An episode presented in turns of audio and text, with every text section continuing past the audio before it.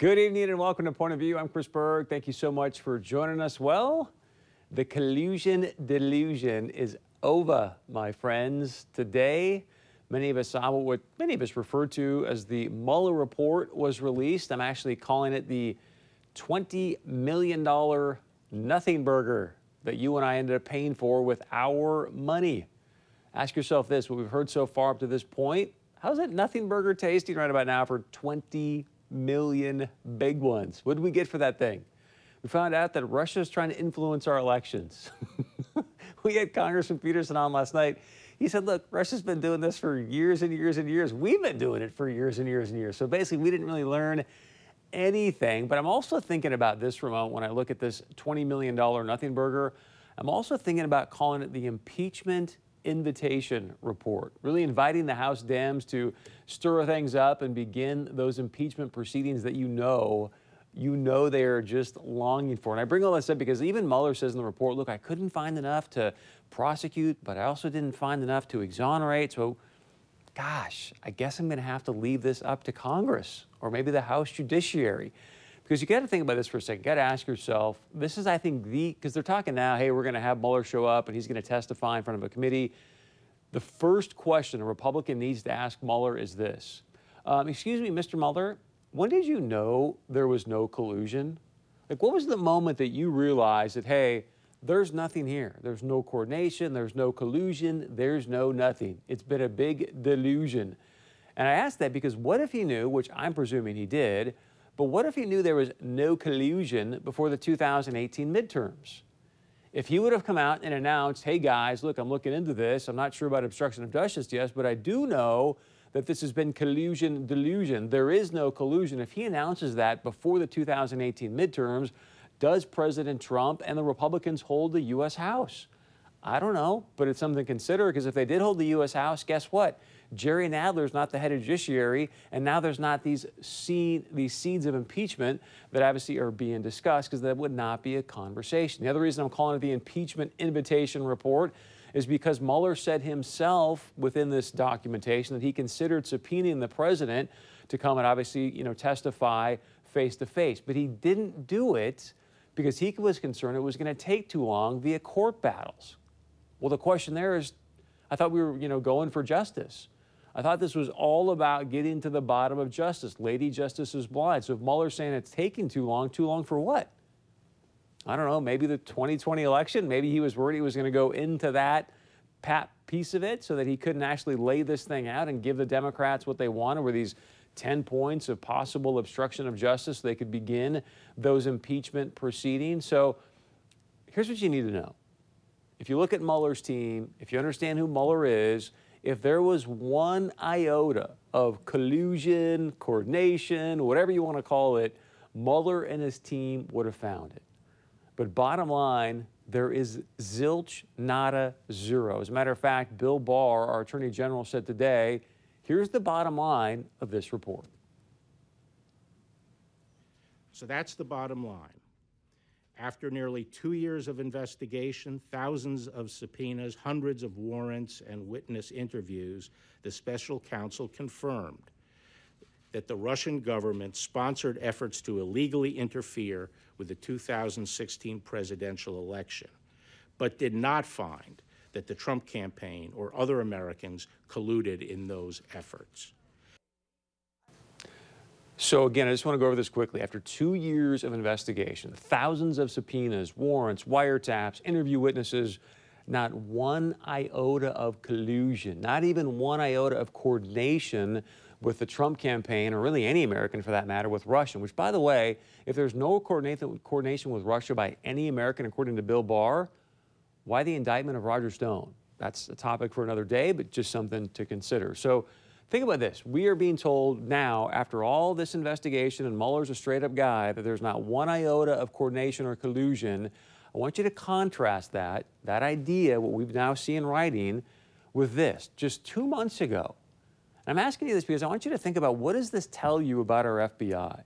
Just two months ago, we had a former FBI acting director, Andy McCabe, okay, a director of the FBI. This person allegedly is running the premier law enforcement agency, in the entire world. This guy's supposed to have access to the greatest intelligence on the planet. So he is running this division of this great legal law enforcement uh, piece of, of the U.S. justice system. So we got to assume, hey, this guy's fairly smart, right? Fairly savvy person running the FBI. Two months ago, he's on CNN with Anderson Cooper, and listen to what Anderson Cooper asked him and his response. Do you still believe the president could be a Russian asset? I think it's possible. I think that's why we started our investigation, and I'm really anxious to see where Director Mueller concludes that. I bet she's not so anxious today, is he? but I, I sprinkle this in because that's the acting FBI dire- director, greatest access to intelligence on the planet. And just two months ago, he goes, Yeah, I still believe that our president, duly elected, could be a Russian agent. Based on what? What in the world gave you the idea that you could go open a counterintelligence investigation on the President of the United States, duly elected, because you actually believed he was a Russian agent? Folks, I don't know if that shows you that the top brass of the FBI, the seventh floor of the FBI, is either maybe we give them too much credit or they're corrupt. I don't know how else you come up with the conclusion on collusion delusion from the acting FBI director just two months ago suggesting that we have a Russian agent sitting in the White House. Study to me, would love to know your point of view on that. Now, what I want us to look at tonight, because this, there's a lot of conversation about this report, but end of the day, what this report does come out and say is that yes, Russia, an organization called the IRA, it's the Internet Research Agency, as well as the GRU, that's the Russian Army Intelligence Agency, they did try to uh, stir controversy, influence the election. And this report goes out to say they did all this to benefit Donald Trump. So they went out, they sowed discord, did all these things to benefit Donald Trump. But I want you to ask yourself tonight if you're Russia, all right, if you're Putin and you've got a bunch of oligarchs that run your country and you're a petro state, all right, like 75% of Russia's economy is all petro, it's all oil, all natural gas. Why in the world would you want Donald Trump to be the president? Remember, Hillary Clinton on the campaign says she wanted to get rid of fracking. She wanted to put coal workers out of business. So that obviously is going to wipe out our energy industry here in the US of A. But yet now, with President Trump being our president, we lead the world. The United States of America now, thanks to President Trump and his policies, we lead the world as the biggest producer of oil and natural gas. My point, that is not good for the Russian economy. That is not good for Putin. That is not good for Russian oligarchs. The other thing I want to look at, if, if you tonight at home can tell me one policy that Donald Trump has put out that has uh, benefited Russia in any way, shape, or form, please tell me. Because I just mentioned now we're the top oil and gas producer. We also talk about NATO. President Trump has got countries involved in NATO to put up more money than the history of NATO, which obviously defends Eastern Europe against Russia. So we've got more money now going into NATO. You had President Trump beating up on the Chancellor of Germany, Angela Merkel, about the Gazprom pipeline deal because here we are spending money with NATO defending Germany from Russia, and yet Germany's got a deal for energy from Russia. That doesn't make any sense. So Trump called that out, got rid of that deal. So now they're not buying energy from Russia. That's going to hurt their economy. Another policy that's not good for the oligarchs. We got out of the INF, the, the uh, short term nuclear treaty, okay? Uh, we gave uh, lethal weapons to the Ukraine so Ukraine could defend themselves against Russia. I mean, I can go on and on down this list, and you look at the policies of President Trump, there's not one thing out there that has been good for Putin. So I don't understand where they come up come up with this idea, and if it isn't indeed to be true, well then clearly Putin and the oligarchs made a horrible decision putting Donald Trump at 1600 Pennsylvania in the White House. One other thing now, when you look at it from that perspective, is obviously so why did this whole thing get started? If it was horrible for President Trump to become president for Russia and Putin, if it was now proven that no American and Trump or his campaign did not collude or uh, coordinate with Russia, how did this whole thing start? Like, why, why did this thing even get going in the first place?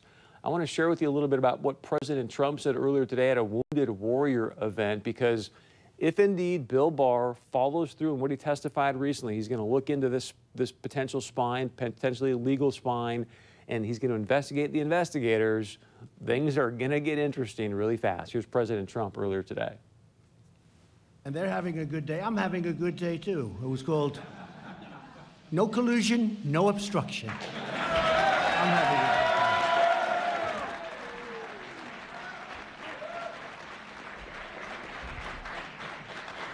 a There never was, by the way, and there never will be. And we do have to get to the bottom of these things, I will say. And uh, this should never happen. I say this in front of my friends, wounded warriors, and I just call them warriors because we just shook hands and they look great. They look so good, so beautiful. But I say it in front of my friends this should never happen to another president again this hoax. This should never happen to another president again. Thank you. Some strong words there, folks. And if Bill Barr follows through and the DOJ begins to investigate the investigators and they find out, hey, why did this thing start in the first place? We may find out that, you know what, U.S. helped put Mifsud in front of George Papadopoulos, George EP over in London. Uh, we also want to find out, obviously, is what did President Obama know about this whole thing, and when did he know it? How far up the chain is this thing going to actually go? I'm assuming we're going to see Jim Comey back in front of, I don't know, a jury, a judge. We'll see where that thing leads as well. And you got Clapper and Brennan and all those guys. Bottom line is, if everything goes down like Bill Barr suggested, I think everybody in America is going to be truly stunned, shocked to our core by how this thing got started, by the FISA warrants, who was spying on who, why they were unmasking people. I mean, it is a deep, deep rabbit hole that we're not going to cover all tonight, but hopefully they will follow through and get this done because I would love to see Lady Justice be blind again in the great United States of America. So please share your point of view in the, uh, the Mueller report, the $20 million plus nothing burger. Would love to get your point of view on that. All right, let's talk about this. Joining us right now, live from our Bismarck studio, Senator Janne Myrdal. She voted no on the coveted Theodore Roosevelt Library. Uh, Senator Myrdal, welcome to the show. Great to have you with us. I do want to start with the TR Library. We got several things to cover, but you voted no, and I'm just curious as to what was it about this that had you say, nah, I'm not for this? Well, hi, Chris. It's good to see you. Um, you know, I voted no because I, I, you know, eventually at the end of the day, you represent your district, right? So uh, we live in northeastern North Dakota. You know, I'm right there up in the corner of, of our state. And we have beautiful uh, tourism opportunities in that state. And uh, we have tried, as I said on the floor of the Senate yesterday, we have tried numerous times uh, through the Outdoor Heritage Fund, through other funding, to get some um, Main Street initiative for rural North Dakota and tourism to, to work for us in the Pembina Gorge, which is kind of our jewel in the, in the, in the dark, if you will, up in that area. Um, and uh, for me to vote for $50 million for the library when uh, we have a hard time even uh, getting funding of, of any kind uh, in the northeastern part, I just think it's, I, I, you know, my conscience couldn't do it. Now, I fully understand the governor's vision. Um, I'm kind of a history kind of freak myself. Uh, my son is probably going to have a doctorate in history out in the East Coast. So I understand that. But I think we have other needs. We have needs, uh, we can barely hold our uh, nursing homes even for funding. Um, we have uh, infrastructure deals, even though we have the Prairie Dog now. But most of all, it is this that we live uh, in the northeastern part, the Pembina Gorge, and the opportunities for tourism and adventure there is much bigger draw for me to uh, support than the library at this time. And one fact, uh, Chris, that you might know, we probably talked before, from my district, um, 1.2 to 1.4 million people live within two hours of the Pembina Gorge. We have an enormous opportunity in the next 10, 20 years to develop that area, not to wreck it, but for conservation, recreation, and other things. And I'm going to represent my district. You know what?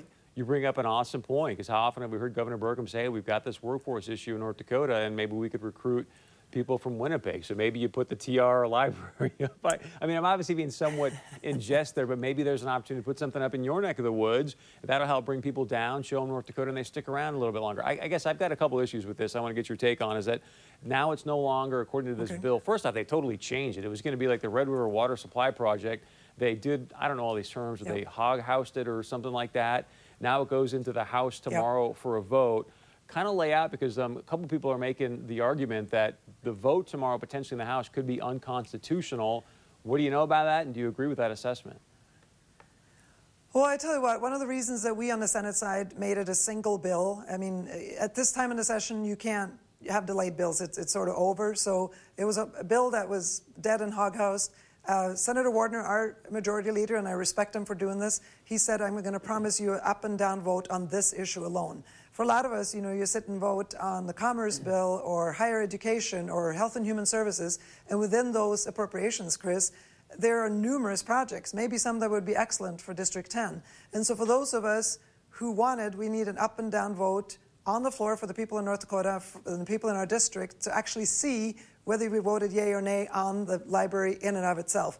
Now, what the House does with it or not, this session, uh, it baffles me what they do uh, with a lot of things. They killed a bill of, our, uh, of ours on the floor today that I worked two years on, so who knows? But that's, that's how the system works. What they are claiming, um, we're going to see the debate tomorrow, and I'm, I'm, i really can't answer. I haven't. I've read some of the accusations of that. I, I don't think we would do something that's unconstitutional. Um, I don't think our, our, chamber would do that, but. Uh, you never know what we'll might see. come out of the House here's. Here's what I want to know, and uh, we got a couple of things I want to get through in, in, a limited amount of time, Senator. So one of the things that, that stuns me is that now we flipped this bill for this library, so it's no longer even going to be legacy fund earnings, but it's now going to be a loan from the bank. There's going to be some general fund money used to do that. Yeah. And yet, when they bought the bill over to you to use the legacy fund to eradicate income taxes in North Dakota, which, in my opinion, again, great way to recruit workers for the workforce problem.